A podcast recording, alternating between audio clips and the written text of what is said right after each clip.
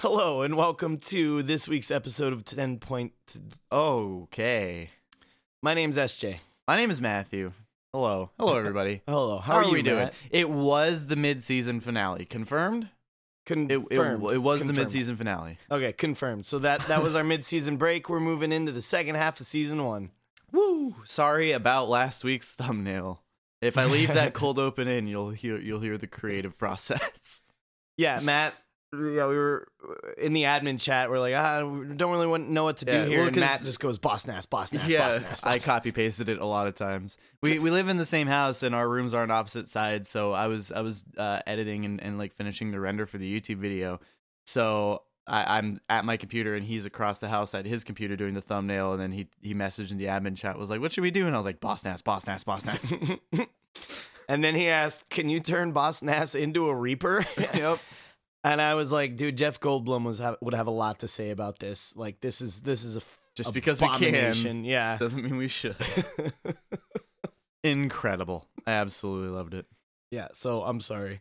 I also left. I'm sorry. I also left like, like I just blew the image of Boss Nass's yeah, it's a little head up. crunchy. It's a little So crunchy. it's crunchy and sh- so it's crunchy. You didn't. You really didn't fully bad. say it. You didn't fully say it. I'm gonna leave that in. You didn't fully say it. Yeah, it's it's crunchy. But you know what? That's that's our brand. That's our brand. I hope our thumbnails. I hope if we ever become like any kind of successful, I I don't want to hire someone to like professionally draw or like do that. Like they have to be like. I'll they, still they do have to be and this make them look brand. slightly bad. It's yeah. got to be awful. It's got to be awful in all the right ways. As we uh, as we move into the second half of season one, Matt and I are making big changes in our lives, and uh, I'm sitting here sipping on a cup of coffee. I'm over here drinking Gatorade because both of us are cutting caffeine. I'm not necessarily cutting caffeine. I'm just trying to not spend like ten dollars a day on energy drinks anymore. Yeah, I That's three hundred dollars a month, man. I'm trying to cut it out completely. Like I'm still gonna drink caffeine when we play D and D because if I don't, nothing is gonna happen. Yeah, I think that's like my one free day. Is Yeah. like I'll I'll have energy drinks on D and D day, but, But uh, yeah, I, I I've started. I've been wanting to take my health a lot more seriously for a while and like go to the gym and do all that good stuff. for you, man. Thank you. I appreciate that. Yeah. And uh, last week, last week I started. Uh, very very close friend of ours who also plays D and D with us. Uh, I've been going to the gym with him. Um, he's actually he's like actual good friends with like the assistant manager of the gym we go to, and he's a great dude. So he's been showing him a lot, and then I've been osmosising it from them Hmm. like a third degree of separation. But the workout's been great. I feel great. Um, but I do have something I want to complain about Yeah, why does every old man have to just be completely balls out in the locker room in the sauna? why is it like a law that if you reach a certain age you have to be like there's this dude uh, this didn't happen to me but this kind of sums it up uh, our, my friend was was talking about it. And he said that like there was an old dude that was just full naked spread eagle in the steam room. And he was like oh i hope you don't mind because i don't care. It's like why say that's- a why say anything if you already don't care? And b like put your balls away dude I think I, I don't know. I think once you get to a certain age, you just stop caring. I think, but i care like, so much but also like, so I used to be significantly overweight when I was like in my late teens, early twenties, and I hated that about myself. So I woke up one day and I decided to make a change, and I made a change, and I lost a bunch of weight, and I worked out, and I got really fit and healthy, and.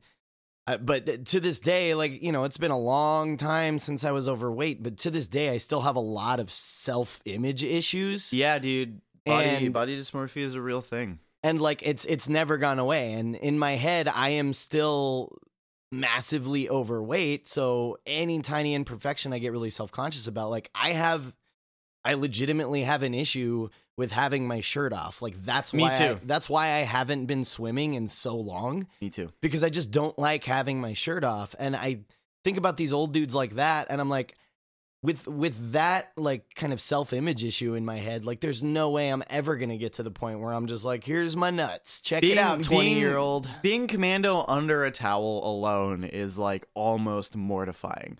I think the thing that makes it easier is that like there's a lot of different body types at the gym. There's dudes that are absolutely Yeah. shredded, and then there's dudes that are not. And like everyone is wearing like the towel, and everyone's doing that. So it's like it's like that camaraderie thing of like, okay, well everyone else is doing it, Mhm. and then you got old man Jenkins in the corner like back in my day with his nuts out, and you're just like, dude. There was a dude. I walked in the locker room. There was a dude. Cha- Welcome to the nuts episode. There's a dude changing one leg up, just full dangle, just yeah, full no, ball. there's like Why? it's the only thing about the gym that I hate is every time I go into the locker room, I have to prepare for a mental flashbang of seeing balls. yeah, it's it's a respect thing, dude. Like eh, I don't know, Yeah, respect old people do not have that. respect the people that you're around and acknowledge they don't even want to see your back naked. So like minimize, turn around, Minimize like, the nut. Yeah, Yeah. please. That's that's my that's the only thing I have to complain about. Other than that, it's been great. I've been having a blast. I feel great. Um, but put the balls away, please, for the love of God. Yeah, not not cool. That's my that's my that's my gas station rant. Not gym cool, Bill. balls. Not cool. I don't know what his name is. He's grumpy though. That just reminded me of a really weird story, and I don't I don't know if I. what just happened? Are you okay? I, I, I can't wait till we get a video element to this podcast because that would have been beautiful to rewatch over and over again. I don't. I just I just thought of a story that I have from years and years ago, and I don't even know if it would have a place in today's episode. So I'm just gonna tell it. And if, yeah, if, if, you we need cut, to it, cut we it, cut, cut it. But I mean, you you you had my interest. Now you have my curiosity. So I was a store manager at a coffee chain. Uh, and at the particular store that I was at, uh, there's kind of this section of town that's where we live that's like really, really ritzy. And there's a lot of like higher end things in this particular Ugh. section of town. Yep, that's where I work and I hate it. I worked in the southernmost portion of that area of town, right where like the really, really ritzy, glamoury stuff met the not so ritzy stuff. Uh, so there was an interesting mix of folk down in that area. Mm. So at at this store that I worked at, uh, they we had due to like the weird border of you know really rich north and not yeah, so rich like south. it's like every other car is a Bentley, and then immediately every other car is a '97 Honda Civic. Yeah. like it's wild. Yeah, it's nuts. So uh, because of being on that border, we had uh, that is where all of the homeless population kind of migrated to uh, in that area. So at the store I worked at, we had a regular who was homeless who would always come in and just get like water. Like, you know, we'd, Yeah. we'd give him giant waters. And, you know, I'm really sympathetic to that uh, you know to to homeless people in general Yeah. like it's it's a horrible life to live especially where we live like Yeah, dude, It's- summer's brutal. weather's weather's weather's pretty rough sometimes uh, Yeah. where we live. So you know, I would as the store manager, like I'm going out of my way to try and help these people as much as I can. Well, we had this one guy, and we'll call him Bill. Bill. And this guy was problematic to say the least.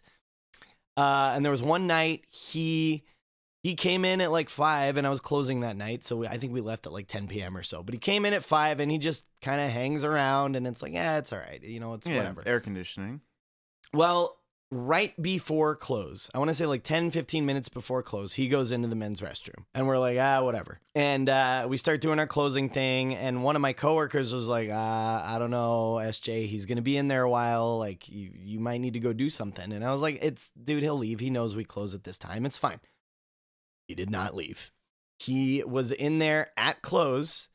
So I'm like, okay. And I, Right? I walk up to the door and I hear the water running in the sink. And I, I like I knock on the door really loud because I have a really loud knock. And I went, "Hey, Bill, like we're closed, man. You you need to go ahead and wrap up and get out of here." And he just kind of grunts. It was like, "Ugh." and I'm like, "Oh, okay, all right." And uh, I just kind of walk away. I keep doing my closing duties. Uh, my staff starts kind of finishing up, so I'm like, ah, "Dude, he's still in there. What the heck?" So I go over and I knock on the door again and I'm like, Bill, man, you you gotta leave. And he just goes, he just goes, fuck you. And I'm like, I've never heard him curse before. So I go, Oh, okay, Bill, like, sorry if I upset you, but like it's it's time for you to go, man. Like the store is closed. We need to pull our registers out. And we can't have cash out of the registers if there are customers in the building. So, like, you need to leave. Yeah. And he just grunts at me again. And I'm like, dude, I, I don't know what's going on here. So I'm like, okay, Bill, if you don't leave, I'm sorry, but I'm going to have to call the police. Yeah. And as soon as I said that, I hear just a bunch of stuff like flying around and the water turns off. And I'm like, oh, okay. And I'm just kind of standing in the hallway listening to this ruckus. And then the door flies open and he is butt ass naked and he is covered in like little chunks of soap. he was taking a shower in the men's restroom and he has his bag in his hand and he just walks out. Just butt ass naked. What? He just walks out, just dripping all over the place.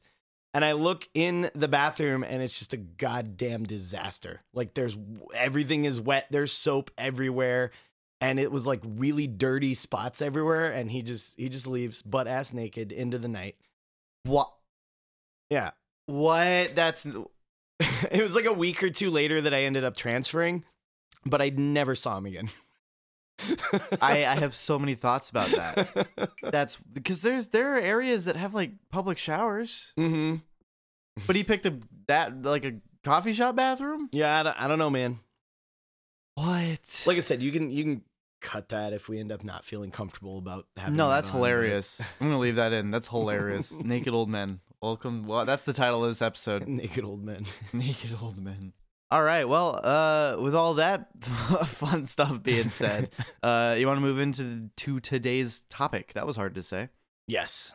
Cool. So today's topic, uh, it's it's a lot more conversational. It's not a top three. It's kind of just in in video games, in media, in books, like in, in every facet of of storytelling. You know, the center of any story is the hero, is the protagonist, is the person that's trying to fight the bad guys, is the person that's trying to accomplish the goal, etc., etc. Right? Get the fruit. get save the, fruit, princess. save the princess, get the cake. Uh, but yeah, so video games, you know, kind of being the medium of storytelling that we're the most interested in, has had a lot of really, really interesting interpretations of being a hero because there are some games where it's very linear. It's very like, you know, you are this person and this is what you're doing and you do it and you win.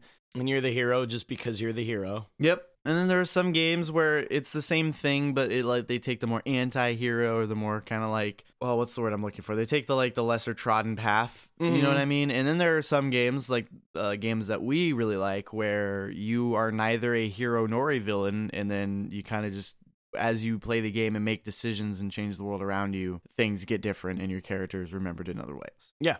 Yeah. Um, I think personally the best example of that is Infamous. Um, it's a game we haven't talked about. Have you ever played it? I've never played Infamous. So Infamous, it has it has like a morality system, kind of like uh like like Knights of the Old Republic. Uh, It Mhm. has like a morality system, and uh, at, at at at like every mission in the game, there is a like a choice to be made, and there's like the good choice, and then there's the evil choice. There isn't really like a neutral choice. But uh, like the game has multiple endings depending on if you're full evil, full good, or like a little bit of either. Your appearance starts to change. Mhm. Like if you're evil, you have like red and black lightning and crap like that, and you're all like you look all evil. messed up and like Sithy. And then if you're all good, you know your outfit's like white and you have blue lightning and it's all Mhm. great. But I, I that as a kid, that always fascinated me Mm-hmm. because I struggle so hard with making bad decisions. You know what I mean? I can't. I I I cannot make cannot bad make, people sad. Yeah. I cannot upset people. I can't be the villain. I've done it just to like say that I did it, but I like skipped all the dialogue. I can't so even do it, it to say that I did it. Like, Really? in- yeah. Like I, I've had this conversation with uh, Roshanti actually. Yeah. Shout out Roshanti. Uh, in Mass Effect, like I have played Mass Effect. I have played all three games all the way through, probably forty six million times. and Yeah. I cannot bring myself to be evil Shepard. Like I make, I'll make the decision. Like, all right, I'm gonna do it. I'm gonna do it in this playthrough, and I just can't do it because like the dialogue prompts, it's like uh like it'll say like the the little pre-text in it will say like i disagree with that. And you go to select it and you know it's the bad one because it's on Yeah. bottom.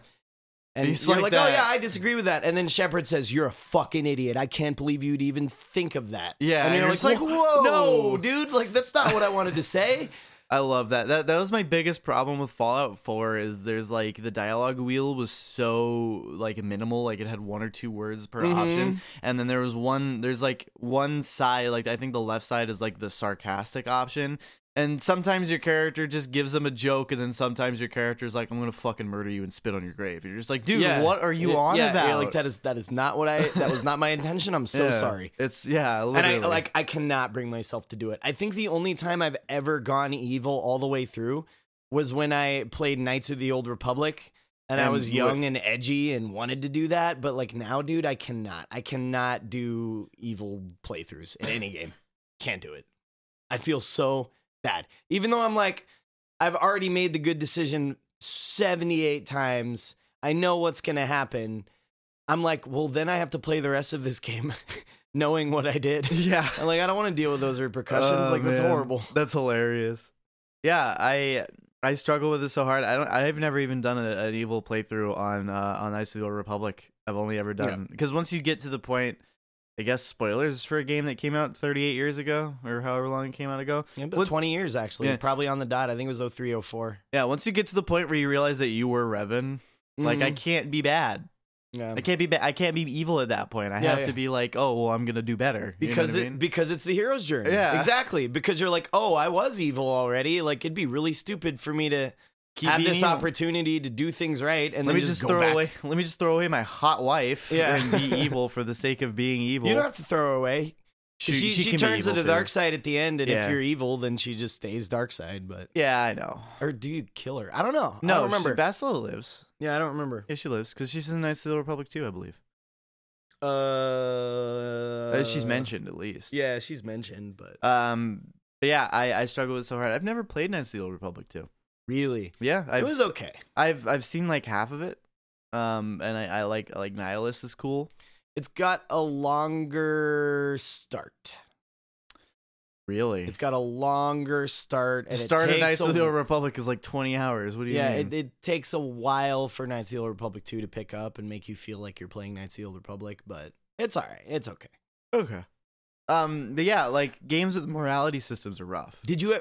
Sorry, You're another okay. tangent. Did you ever play Fable? Any of those games? I never did, but I was I've- just I've looking at 'em the about other day. Uh, I heard about it. the The first Fable, I believe, is what people regard to be like the best in terms of like just choice and all that Mm. crazy stuff. But yeah, I've heard insane things about it. Yeah, I like Fable and I think Knights of the Old Republic were two of the first games that introduced like a morality system that had an actual effect on the world around you and like changed your appearance and and everything else. Super Yeah. cool. Can't you become like the king of the underworld or some crazy stuff in Fable? Like you could just be God. I've never well I I played the first Fable. It was like, you know, on some some friend had it on his system and I Yeah, you I know, think it was played Xbox 15 minutes of it. Yeah. But I've never played it and oddly enough just the other day I was there's a sale happening right now. yeah, I it's like think. the the ultimate or like legendary edition or and whatever. I yeah, and I was just looking at the games and I was like, "Huh, I never played those. Like it'd be interesting to go back and experience that." But I never did. Yeah, Fable 4 got announced like I want to say E E3 2018 or something like Yeah. that and then uh, also rest in peace E3. Um got canceled again this year and it's probably never coming back. So that's upsetting. That's a bummer. Big I bummer. did not know about that. I am hearing about this live. Yeah, well because, you know, like Sony has their state of play and Xbox has their showcase and Nintendo has their directs. So like i instead of going through E3 to show their stuff, they'd all rather just show it off themselves. So what's happening now is uh, Geoff Keighley, the dude that does um, the Game Awards in December, um, he he has a like a thing in the summer called Summer Games Fest, which instead of being E3 where the developers come to E3 and show their stuff, it's basically like a glorified glorified live stream event where they just show uh like Xbox and Sony's like Hmm. stuff. Like it's a talk show. It's like a watch along talk show basically, uh if that makes sense. Um so it's a bummer. Uh E3 I loved E3 growing up. I watched it every year. Yeah, it was a big event every year. It's like Yeah. something new, something cool. I Yeah. never watched it, but you know, I I, immediately upon the start of E3, I'm like, you know, on the internet, like, oh, what's going on? What? I remember I remember being being in Skype with the homies watching E3. Oh, that's back cool. back when we used Skype when Discord literally didn't exist and we couldn't afford a TeamSpeak server. Ah, TeamSpeak. I yeah, well it, it's not it's less so that we did couldn't afford a TeamSpeak server and more so none of us knew how to port forward. So oh, there was a Xfire. Do you remember that? I heard about it but I never used think- it. I think that's a little bit before my or yeah, before I think I time, yeah. used that back in the day. Uh, I don't remember much about it other than I feel like you could change your color palette for the No, probably. the interface. I don't know. Yeah. Um. Yeah. We all, me and my buddies, we all use Skype. Hmm. That was the big thing, and then Discord came out, and we all just ditched Skype entirely. So anyway, Hero's Journey. Anyway, Hero's Journey. Yeah. Um. forgot I tangented too hard. we What did say this was going to be more of a conversational episode. Yeah, I tangented too hard. I don't remember what I was talking about. Yeah, you're good. No, so one of one of my favorite uh types of heroes and this is reflected in like every game I play, like D&D I tend to do this, but I like the you know, like the chaotic good kind of hero, like the hero that isn't necessarily a good guy, but he does the good guy things because he feels like he should, or whatever the case may be. Um, it's an interesting, interesting example of that. But my favorite story of a hero of all time is the story of Anakin Skywalker. Uh, just because like he was this perfect hero, and then life hit him in the face, and then he spent 20 years being horrible and evil and you know mass murder and et cetera et cetera but at the end of his story he did something right and i i love that about him like i love the tortured hero thing um, Yeah. and then he made a bad decision like i like heroes that make bad decisions and then are able to do something with that later on you know like i don't like the I guess the straight man hero where they're like, I am the hero because I am the good guy and I have all of the right values and morals and ethics. Like I like the guy that's teetering on the edge and then fucks up and has to pay has to deal with those consequences and does something good with it, you know? Yeah. Like My um. Sorry. you're good. My my favorite like fa- it's not like a theory because it's obviously not true, but like my favorite like fan thing that I've read is like Anakin is the most dramatic human in the world. And like just like just pure drama all the time, and when Yeah, he that's beca- why I when- relate when- to him. When he became Vader, he was even more dramatic, and like all those posts on on like Reddit and stuff about like when he was standing uh like on the on the the uh like the drawbridge I'll say uh, at the end of Rogue One and like oh, watching Oh, yeah, he was his using cape, the he was using the Force. force to billow his cape and like Hell yeah, in- dude. I in- would do the same in- thing. in Star Wars Rebels using the force to pilot his TIE fighter so he could stand on top of it menacingly and stuff like that. yeah, dude. I, I read something that like Anakin didn't throw Palpatine over the ledge because he had a change of heart and wanted to save his son. He did it because it was the most dramatic thing he could do in that moment. Yeah. and I was like, "Yep, that that tracks." yeah, I mean that's that's exactly who I would be if I was Darth fucking Vader. I would I would use the force to make my cape billow. There's an item in Dungeons and Dragons called the Cape of Billowing, and as a bonus action, you can make it flow in the wind. what does it do for you? Nothing. It's just called the Cape of Billowing, and you can make it billow. I love that so much. But yeah, I just I, that, I speaking of Darth Vader, but yeah, incredible hero's journey. Uh, yeah. And some would it argue that he yeah. wasn't because he spent 20 years of his life being literally a mass murderer. Yeah, well, he also spent 20 years of his life being a mass murderer for the good guys. Yeah, so like, it's it's it's a matter of perspective. Yeah. You know, I'm not trying to say that the Empire were the good guys, but like, you know, hmm everything that he did as Vader, he basically also did as Anakin, just for the people that we consider to be the good guys. The whole like the Darth Vader stuff has always stuck with me more than the Anakin stuff because I, I know I mentioned it last week, but reading all of like the Vader comics and Mhm. and like kind of the expanded lore of all that stuff, man, it sucks. hmm I would not want to be Darth Vader. Like living in a suit that constantly tortures you so you stay mad.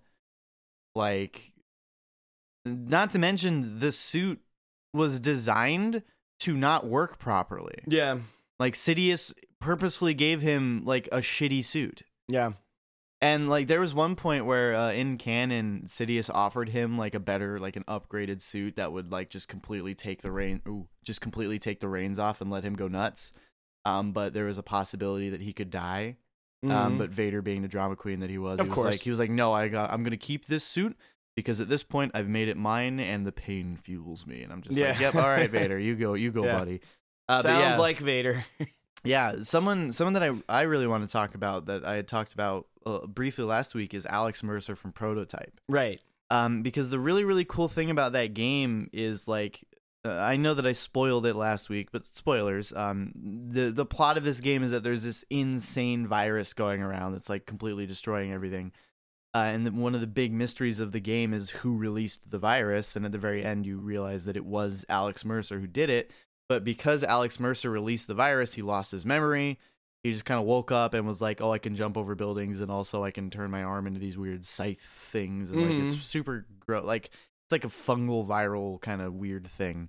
Uh, I don't know how to describe it, but if you look up images of Alex Mercer, you'll you'll see what I'm talking about. Yeah. Um, and it's really cool because the the the plot of the game is you're trying to like save your sister, and then you're trying to like figure out who released the virus. And it's this like kind of hero's journey because Alex Mercer he has no memory of who he is, so he's like doing all these good things, Yeah. and he's like like I would say objectively good things, like saving people and trying to stop this virus and uh, doing all this stuff. And at the very end of the game, when that rug gets pulled and he he figures out that he's the one that released the virus, he immediately flips. He goes he his philosophy becomes like, "Oh, humans shouldn't exist because humans are awful and humans made this thing. Mhm. So I'm going to use all of the powers that I acquired and destroy all of humanity." awesome. Like just immediately on a dime. As soon as he realized that he was the one that unleashed the virus, he was like, "No, I'm going to burn this to the ground because humans are the worst." Mm-hmm. Um, and there was this really cool thing where he's like, like Alex Mercer was that person, and even though I have his body, I'm really not him anymore. So it's like it's kind of one of those moral things, but it's just really, really interesting to see him go from being like, I don't know why I can do the things that I do, but as long as I can, I'm going to use them for good, and then immediately being like, oh, okay, cool, I'm going to burn everything down. Yeah, no, I I love stuff like that too, like Revan, like Yeah. Alex Mercer, like finding out that you are the ultimate bad guy and then like okay, what do you do with this information now? Like I love it when when games present that to you. Yeah, I, I I think prototype would have been really cool if you had a little bit more like choice. It's very linear, you know what I mean? It's Mhm. kind of like it, what is happening is. So there wasn't like a morality system? no, the no, game no. literally has you just kill humanity? No, so at the at the end of prototype one, um, they're like the military is going to launch a nuke on the island Which yeah, after mhm, after Alex Mercer had basically already saved it. mhm. So he went, took the nuke, stopped it, uh, got blown up, but like he regenerated because he's Alex Mercer. He does that. Uh, and then at the beginning of the second game, in the second game, you play as a different character. You play as like James something or other. I hated Okay. him. I hated him. He sucked. I would have much rather been Alex Mercer. Um, but like it's kind of like a not to keep harkening to our to our D and D game, but it's kind of like an Archon type vibe of like Alex Mercer was using the virus to destroy the world, but he also was like he infected the protagonist with the same virus that he had Mhm. because his his mentality was either he becomes really really strong and I absorb him and I become twice as strong or he becomes really really strong, kills me and then I know that the world is safe. right. One of those things. But like Alex Mercer, Yeah, the is rule of two. Yeah, he's absolutely laying waste to the world. Like that that that is happening and he fully intends to win. Like at the end of the game, I think Alex Mercer's dying words, like as you're killing him, is like "Welcome to the top of the food chain" or something like that. it's super edgy, super Yeah. edgy. But yeah, it's it's just really really interesting. Like especially not playing as Alex Mercer, like seeing him run around, do stuff, beat the shit out of you, and like be this super cool guy. You're like, oh, that was me. So you fight Alex yeah, Mercer. he's Oh, the final boss of Prototype too. Yeah, that's one of my favorite NPC things. Yeah. The the NPC that you used to be. Yeah, the NPC. That, Yeah, that's it's such a cool thing because you're just you're just like, what if I was controlling him? Yeah. You're like, hey. he was me. Yeah, uh, Alex Mercer has always been super super intriguing to me, and I played that probably a lot younger than I should have because it's a very bloody, very gross game. So warning for that if you don't like that. Mm-hmm. I was probably like 13 or 14 when I played it. I want to say I think it came out like 08, 09. I could be totally wrong. It's but- so funny to think about stuff like that because like Unreal and Unreal Tournament were super gory games. Like I'm, Yeah. I'm using air quotes right now. And like but back in the day, yeah, and now you go back and play it and literally what made it gory is just like a little bit of blood spray when you shoot somebody and then like you can blow them completely apart and there's just like these little chunks yeah, that fly out and like it's yeah. It's like- Prototype two, you're literally ripping people in half. And there's Gotcha. like viscera and like yeah, like like the chainsaw in Gears snapping of War. yeah, Yeah. yeah, it's super grody. Um, yeah, that was that that stuck with me a lot as a kid because and you know as a kid I played like Call of Duty where you're playing like objectively like a good guy Mhm. trying to save the world from from all of that. I played a lot of um oh man Uh, I played like the Devil May Cry games as a kid, and Dante is again like a good guy. There's like zero moral ambiguity for him. Mhm. Um, so I played a lot of like those games. I played a lot of games where it was like zero moral ambiguity. Uh, and then I played Prototype, and I was like, oh, this is radically different from everything that I've ever experienced. This is really cool. What is this? And then from there is when I started playing like you know Saints Row, and right. GTA, and um, a game that I you know a game I literally just remembered existed like a day or two ago. Hmm. You remember Saboteur? Yeah, That yeah, yeah, I game remember. was rad. Yeah, I played it through once when it first came out, and then I didn't touch it again. I played It was really sh- cool. I played the crap out of that game. It was really cool. That game was rad. I Yeah. want a Saboteur too. I don't remember the name of the main character. I want to say I don't know, but On. but the uh just Fun. the whole gimmick with the art style and like how it was black and white Yeah. and like it, super cool super cool um this is a really weird not open-ended but this is a very vague question that uh, we'll just see where it goes uh Sean Devlin. sean devlin okay. Anyway, um how do you feel matt about games with a very established main character versus games like skyrim where it's like you know one thing about your past and then the rest is your decision to make? The deciding factor for me is that it has to be written well. yeah yeah You know what I mean? Like I prefer games like Skyrim where you have no idea who you are and what you're doing and And stuff you- like that. and you make those decisions and you make yourself. those decisions. But also, uh, the best example that I can call to mind right now, I love The Witcher, yeah. Mhm. and Geralt is a historied, Yeah. written, established character. Everyone knows who he is and what he's about. Uh, but I think he's a great character, so it's like, okay, cool. I don't mind being him because the game still does a good enough job of making you feel like you are the one that is him. You know what I mean? yeah yeah like obviously if you create a character and name them it's like you know you feel like that is you but that is your avatar in this world so it's a, it's a little bit like disassociated with characters like Geralt or even to an extent kind of Shepard even though you make a lot of the, those decisions for Mm. him and you can customize him but if you just play as like default Shepard and, and kind of go the good route it's like that's that's what the game developers intended for that character to be you know what I mean Mhm. so it it just has to be written well.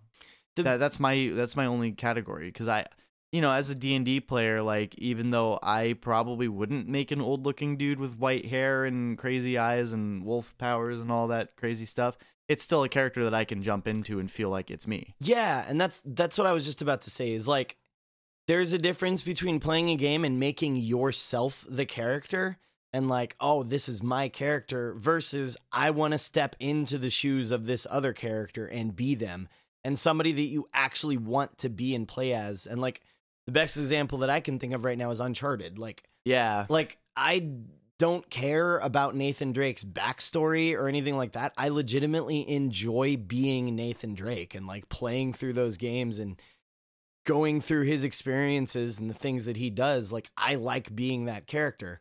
And then there are other games that I like being the character that I build. you Yeah. know?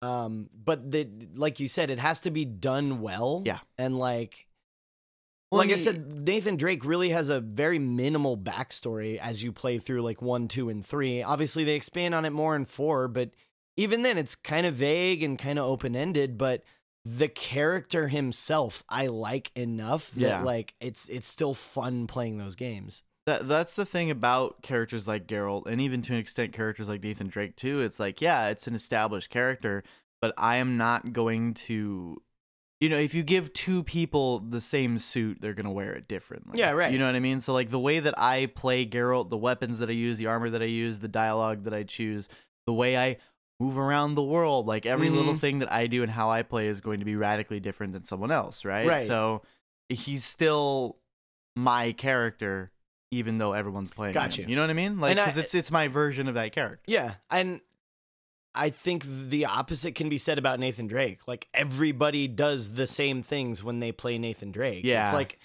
it's like watching a movie as opposed to like making your own movie. Like and I like games that are like watching a movie but like a good one, you know? Like Yeah, like cinematics and the Yeah. set pieces and like even even to a lesser extent Gears of War. Like I enjoyed playing Marcus Phoenix not because of his backstory or anything like that. Like he's pretty much a straight man kind of character. Yeah, he's very like kill the locust. Yeah, but I I enjoyed playing as Marcus Phoenix because of the impact and because of how it felt, because of knowing like that Marcus Phoenix has lived his entire life pretty much in a world where the locusts have taken over and like Yeah. the feeling that you get from achieving the things you do as Marcus Phoenix. Like everybody plays Marcus Phoenix the same way. Everybody Yeah. plays Nathan Drake the same way. There's very little choice in those games as far as like who you are or what you do. Yeah. Whereas in a game like The Witcher, you know, you can customize your armor, your weapons, and all that kind of stuff. But Yeah. I don't know. It's just interesting to think about like how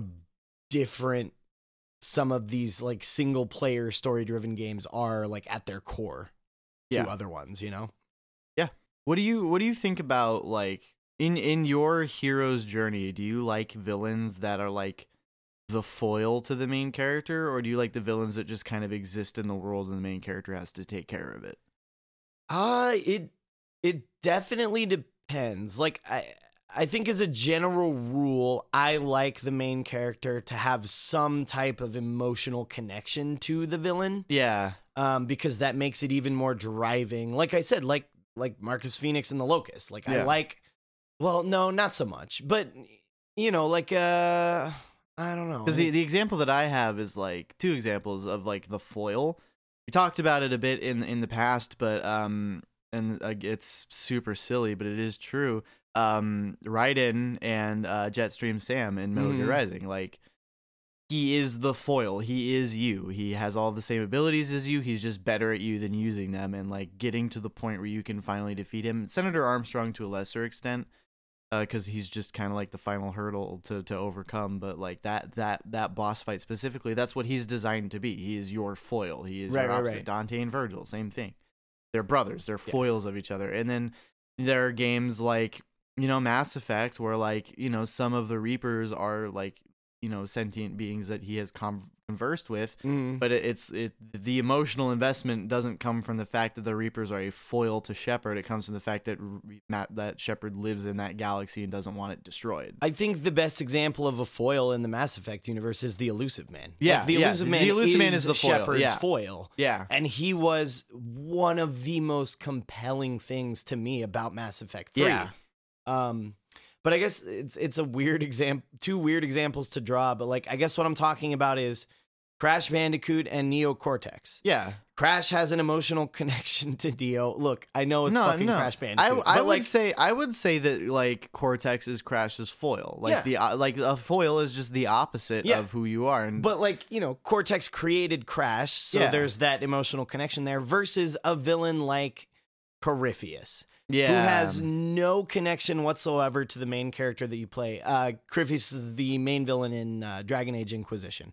He's just the bad guy. yeah, And he's the bad guy because he's the bad guy and he did horrible things thousands of years ago and that's why he's the bad guy. yeah, You don't have any personal connection to him, but he's still this super evil thing that you have to kill. that's true. Yeah, Um, and I, I mean, that's it was well done for what it was. You know, like it was really well done for what that was. But I definitely prefer a villain that you have an emotional connection to, and that Yeah, you're like, well- oh no, I knew this person. Or Yeah, because if anything you like have an emotional connection to the villain, the heroism of the main character is explored very differently. yeah, and the and the payoff feels better. Yeah, too. yeah, yeah. But like, you Because know, like it's it's a it's a trope for sure, but so very often, if the main character has an emotional connection to the villain, does their morality sway in Yeah, certain exactly. situations? You know what I mean? And that's the kind of stuff I like.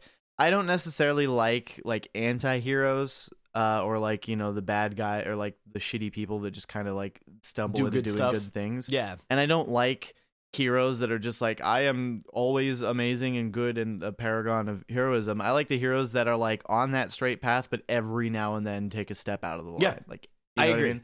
I agree. That's yeah. why that's why I liked um that's part of the reason why I liked Fallen Order so much because Cal is very much straight line, but every now and then there's moments in that game where it's like emotions get high and you know the best decision isn't made. Yeah, I like and Matt and I had a little bit of a conversation before we started recording today, but like I I like it when the heroes have to make choices and I like when the heroes make mistakes and you know, they they have to deal with the repercussions there.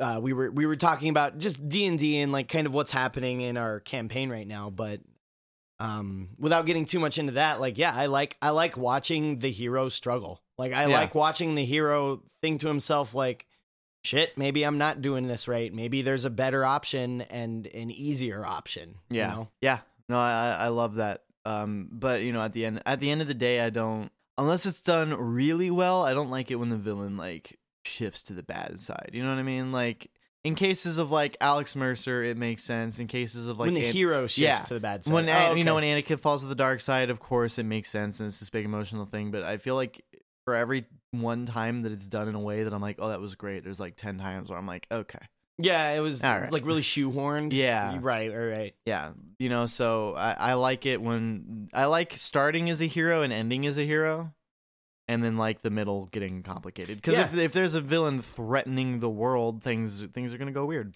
Yeah, and I feel like it's done a lot, but I really like when the villain is start as a hero and as a villain. Like I like that. Yeah, I like, it when the bad guy is somebody who was When- faced with the same decisions that you are faced with, but they make the bad one and you make the good one. Like I like I like that story. Do you, do you like villains? Do you like like twist villains? Like villains that like maybe they're your friend in the beginning part of Yeah. the game, and then all of a sudden it's like, oh, sorry, I'm evil now. Yeah, I do. I just it depends on how it's done, but I like it I like it two different ways. So I like when they were literally the villain the whole time and they pretended to be Yeah, your friend, yeah, they pretended to be a good guy. But I also like it when they were your friend and they were sincerely your friend and tried to do the right thing and then something happened and now they're the bad guy. And like it's a legitimate full like conversion. Like I like I like it both of those ways. I, I think I prefer. It just depends how it's villain. done. Because the, the two examples that are coming to mind for like always the villain are like you know guilty spark and uh Sol- Solas. But Solas wasn't always the villain. He was a hero. He was like objectively a hero to the elven people, and then he made a decision that made him. Well, I'm talking about always a villain in the context of like from when you meet him in oh, Inquisition. got you. You know what I mean? Like, like, no in the matter what, confines he's of gonna the be the bad game, guy. like yeah, yeah, because he gave Corypheus the orb. yeah, yeah. I you got know? you. I got you. Um, and then like you know, obviously Guilty Spark. When you meet him, he's like, "Oh hey, let's go check out this fun, crazy, kooky library. Haha, it'll be great. Nothing Mhm. bad'll happen." yeah, and then that that brings up an interesting topic because is Guilty Spark a bad guy or is he just a robot that is programmed to eradicate the universe I when he needs to? I Like- think Guilty Spark has enough sentience because isn't that like a concept in Halo? Is like when an AI gains sentience, they like go crazy or some shit like that. Uh, yeah, it's it's one of the concepts. It's when an AI has been alive too long, they start to like recursive functions or something, and then their brain just explodes. I forget the term. There's because a Oh, I, term I think for like it. I I remember that like I rem- like I don't know why rampancy. Ram- I don't know why, but I remember Guilty Spark like being intentional in what he was doing. You well, know he what I mean? turns his his little eyeball turns red at the end of the game, um, and it's implied that oh, like Guilty Spark just went rampant because he's Oh, okay. been millions of years he's been doing this, but. I don't but know. like I- from from the point from the moment that you meet him in the first game, Guilty Spark knows what he wants to do. Well, he doesn't. I don't. I don't think he knows what's going on because, like, like the flood escape, Yeah, and that's when he's like, "Oh shit! Well, we better light the rings and destroy literally everything." But got it. at the end of the day, he's an AI that's just doing what he was programmed to do. he's still a villain. yes, he's his his points are counter to our points, so Yeah, that makes yeah. him the bad guy. But Uh, but objectively, though, you know that that is the way to stop the flood. hmm yeah, starve them, kill everything. That is not inaccurate. Yeah. Um, What do you think? Uh, like, I, I I know the answer to this, but so that so that the people at home know the answer to this. Uh, what do you think about just like the straight man hero? Yeah, I just don't like straight man heroes. Uh, Like I Chief and Yeah, like like we talked about, they're the good guy because they're the good guy and they only ever do good guy things and that's it. Aha, go save the world. Like I like I said, I like I like good guys that make mistakes and screw up and do evil things sometimes and then they're like, "Oh shit, I did an evil thing. I have to deal with the ramifications. I have to make this right." Like I I don't know, like people like Chief and you know, externally, like on the surface, Geralt, right? Of, of Yeah, course, like I- once that- you dig in, Yeah, that, that it makes me so sad because for all of our listeners at home that have played Witcher, he's never gotten to the point where the like uh, he hasn't gotten to the point where he rescues Ciri yet, which is like the kind of like later midpoint of the game. And then that's that's when all the juiciness happens, man. That's when the game kicks up to ten. That's when you find out that Geralt was a member of the Wild Hunt. That's when you find out uh, all the stuff about Ciri and her blood, and that's when you. Uh, it's so Yeah. good. I don't I don't know. Like another great example, like a show that I wasn't really super big on was Mandalorian because he's just this very generic I am going to save the world. Like I know I know he wasn't trying to save the Yeah, world, yeah. but like just the like I am here and I have job to do and I will do job and that's it. Like I want to see I don't know, I want to see emotion. I want to see I want to see Anakin Skywalker. I like I want to see I, I don't know. I Have you just- seen Have you seen season two of The Mandalorian? Yes, I did. You and saw all of it? I've heard season three sucks. I've heard a Uh, lot. I of heard that. I heard that really season. I heard season three had a rough start, but uh, the last few episodes, I've been hearing everybody say Oh, that okay. it's like picking up. Yeah, I'm doing the same thing you are. I'm just waiting until the whole thing comes Yeah, out. because I uh, I, I guess there's a lot of stuff. Because uh, I guess Bo-Katan has a dark saber now, so Mandalorian stuff is happening. Oh, The you know, Mandalorian is about Mandalorians. another great example of a hero that I love, Andor.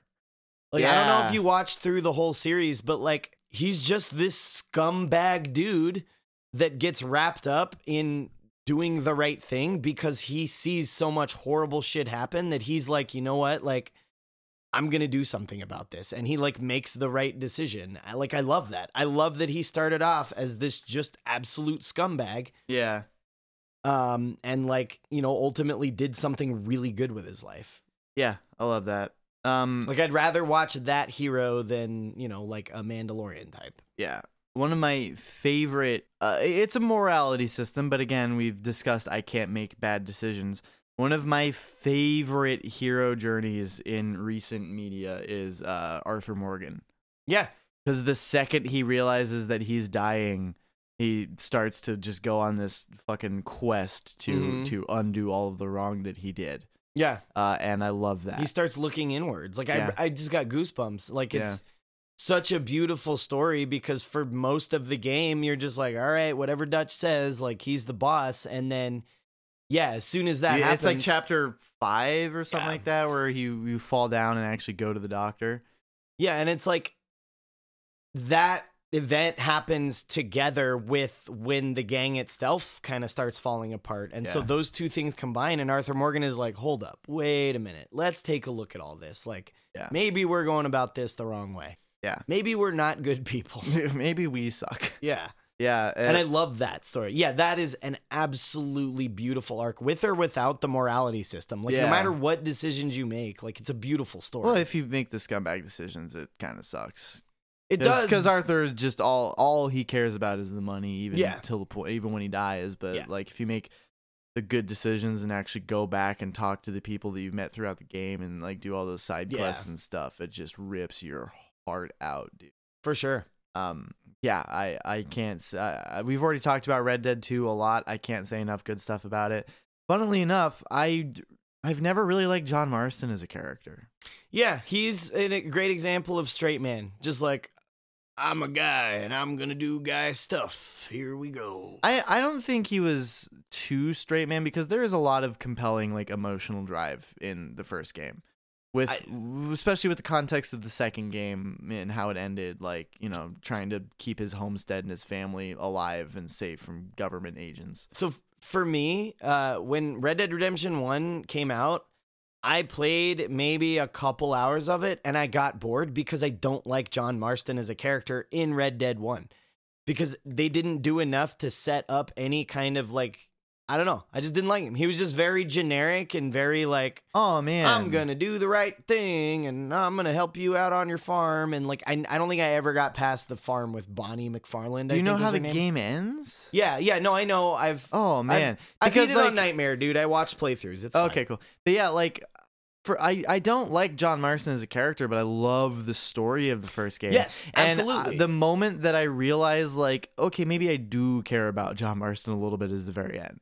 Because the very end of the game did almost Yeah, yeah. make me fucking cry. Yeah, but eh, and what I love about how they did it is like I never played through Red Dead 1 because I lost interest in the character, but obviously I played through all of Red Dead 2 and then at the end there's the epilogue where you are John Marston and like Yeah, just I like based on what Arthur Morgan did for you, I immediately was immediately was like I am now connected to John Marston. Like I Yeah. now love this character Yeah, and uh yeah. The ending of one just the ending of Red Dead 2 made the ending of Red Dead 1 That much for better. me. yeah, that's true. Because it's this beautiful, really dark, he went, twisted he went, story. He went down the same way that Arthur did, protecting the people that he loves. but and that's the beauty of it for me and like the dark, twisted nature of it is like Arthur Morgan went down saying like John go build a better life. Yeah, And then John did not build a better life. John went through the exact same cycle that Arthur Morgan did.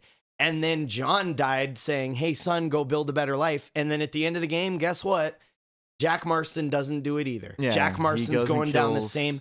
And that, I love that storytelling because it's just like, you want so badly for the Yeah. good guy to finally make the Well, I right mean, choice, but then you don't have video games anymore. I will. I will argue that John did everything right. It was the government agents that betrayed him at the very end. Right, right, right. Like he did everything right. Like the government agents came to him and were like, "Hey, we're like we have all of this evidence and crap against you, but if you want to keep your farm and keep your life going the way that it's going to go, you're going to help us hunt down the rest rest of your old gang." And it's like, "Okay, yeah. I'll do. it. I re- literally don't have a choice." And then at the very end of the game, he got betrayed. So Yeah. it's like I would argue that in some ways he did build a better life because he tried. Yeah. And you know, but his son killing the government agent is kind of like, yeah, it's like what you said. It's the repeating of that cycle. And that's I love that, that like that's why the game is called Red Dead Redemption because you're just no matter what character you play, it's always a story about redemption. Yeah. And you never get your redemption. I would love Red Dead Three as uh as Jack Marston. That'd be cool. And I would love that game to finish with Jack Marston sitting on a porch of a farmhouse overlooking Smoking all of his backwood. kids play Yeah.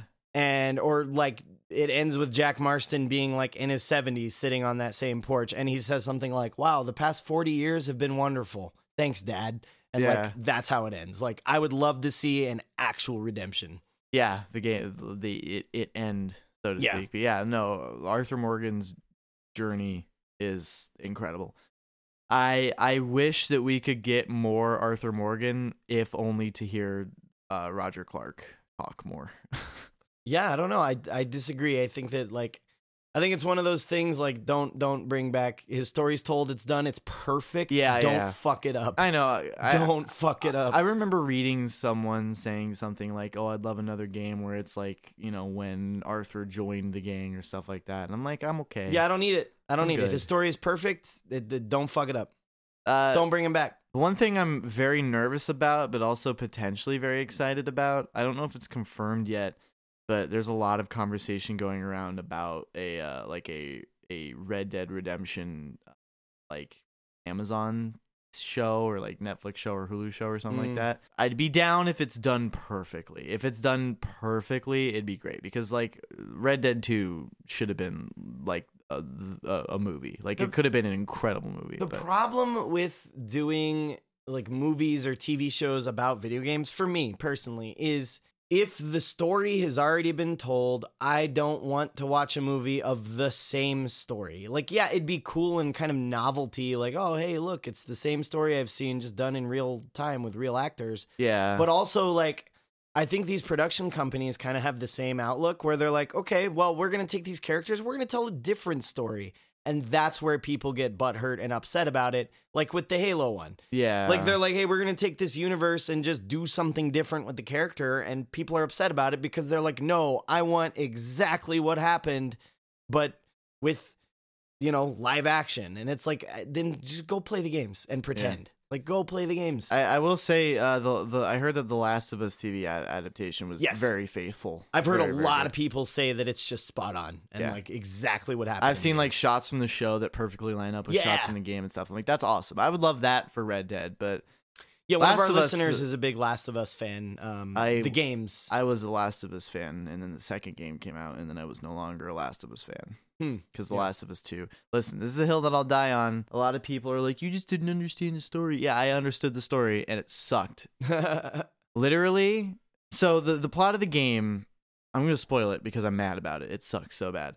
The doctor that you kill at the end of The Last of Us to save Ellie, uh, his daughter, like, kills Joel because he killed her dad. And Joel literally doesn't even go down with a fight. Like he just Mhm. gets bludgeoned to death while Ellie watches, and it's just it sucks. It's so Yeah. Joel would have won that if the if the game developers weren't like, oh, he's gonna die. Like yeah, right. in universe, he should have won that fight. Yeah. Um, and then Ellie goes on this super crazy quest for revenge. Get to Abby, kill her. She killed Joel. Like she goes off the deep end, and then she gets to the very end of the game. She gets to Abby. She won the fight. She's killing Abby, and then she's like, "No, This is wrong. this is wrong. I can't do this." And I'm like, "Just fucking kill her, dude! God!" Uh, it pissed me off so bad. The Last of Us Two sucks. It's Okay. so bad. That is my hard opinion. You can fight Good me in the you can find me in the comments. You can find me in Discord. Last of Us Two sucks. I was so pissed because I loved the first game. It was great. I loved it. It was a great story, beautiful story, great acting. Troy Baker and Ashley Johnson are, are they play off of each other so well. They the incredible performances, and then Last of Us Two sucked. yeah, I don't doubt that they're incredible games. I, I don't know. I've just never played them. I don't. So it, it's a zombie game, right? it, in a way, yeah. I yeah. hate, and I always have. I don't know why, but I hate zombie games. I hate zombie games because there's too many. yeah, I, I don't know. There's just nothing they're all the interesting to me about zombie games. The, the reason that The Last of Us 2, or The Last of Us, rather, stuck out to me more because there's a lot of zombie games that are about the zombies. Mm, The Last of Us is about the people. Joel and Ellie. Yeah. And it's just backdropped in a zombie apocalypse. Yeah, And and that's that- that's why it worked for me. But by and large, like if like Back 4 Blood, I didn't care about it at all. Mhm. Everyone's like, "Oh, it's like the next Left 4 Dead," and I'm like, "Well, I didn't even really like Left 4 Dead because you just shoot zombies." Yeah, Dying Light. I didn't care. Oh, about Dying Light all. was. I have. Uh, I have two. I don't know if they're gonna listen to this, but I have two very good friends that are massive Dying Light fans. I hated the first game, I have and- one friend that is a Yeah. massive Dying Light. and fan. my, the, both of my friends were like, "Oh, Dying Light Two is gonna be great," and I'm like, "Guys, it's gonna suck. It's gonna bomb so hard." And they're like, "No, it's gonna be amazing. Like you see the trailer, see the gameplay, blah blah blah." Like they were super into it, and I was like, "Okay." And then the game came out, and then I caught them talking about uh, in the Discord chat. I caught them talking like, "Yeah, it's." It's pretty disappointing. Like I, you know, I was expecting more, blah blah blah, and I was just like, I told you guys it was gonna suck, and you didn't listen to me. And they were like, "Shut the fuck up, dude." So I, I I'm glad that I have that. They played it for like not even a week and then never touched it again. And Hmm. I'm like, yeah, because it was bad. yeah, I just uh Dying Light was soulless. yeah, The protagonist yeah. didn't care about like I didn't care about the protagonist. The gameplay was boring. Zombie AI was bad. The villains sucked. It was it was mm. Yeah, it's just kind of more of the same. Yeah, I don't I don't like if if I don't feel like the game has a soul, I don't really want to play it. yeah. Speaking of games with souls with really really really good protagonist, Mm-hmm. Assassin's Creed.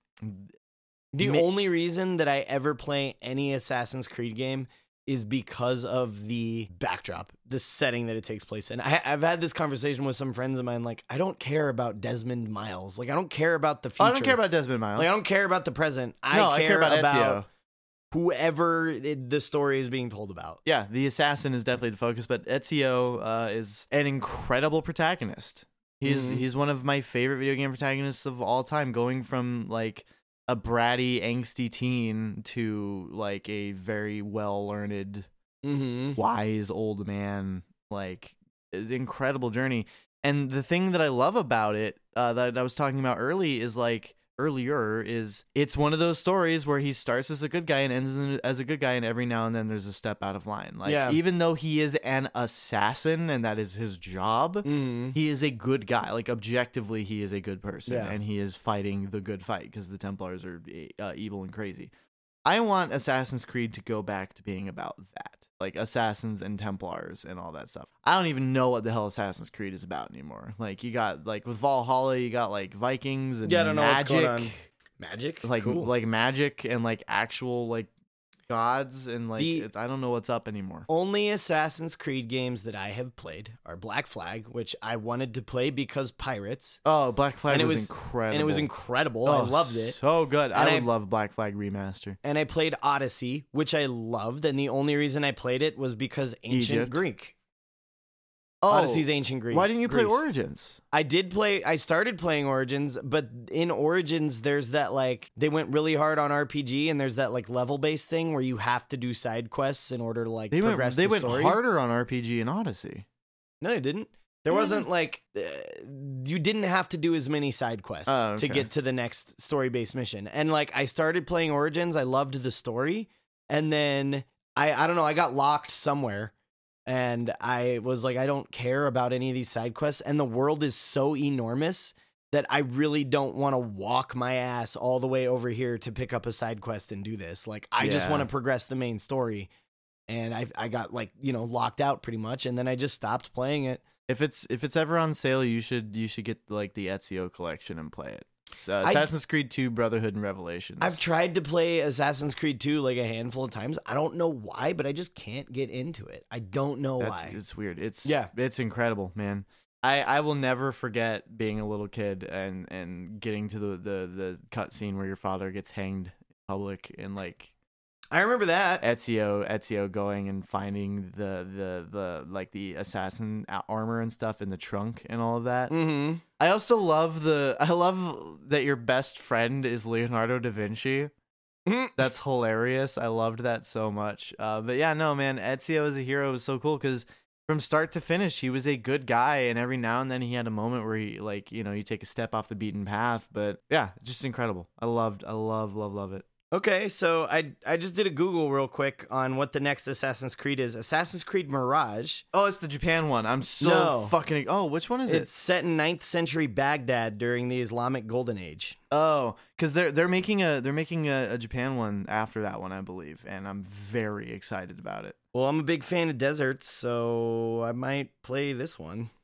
Yeah, I'm I'm super excited for Ghost of Tsushima too. Jin Sakai was an incredible man. Speaking uh, for for you, you know, you you love your you love your degrading heroes, your heroes that start good and then end not good. Jin Sakai, his journey in Ghost of Tsushima was incredible because you start off as like an honor bound samurai because there that was their whole thing. It was code of honor. It was Mhm. don't draw your sword unless you're fighting someone and only draw it to protect the innocent and if you fight someone you challenge them to a duel and beat them to their face that kind of stuff Right. And then the game opens with the beach assault. Everything goes to hell. Your grandfather like adoptive father slash grandfather um gets kidnapped but at the time you think he's dead and jin just goes off the deep end. He starts using Mhm. stealth. He starts using subterfuge. He starts assassinating. He starts sneaking around.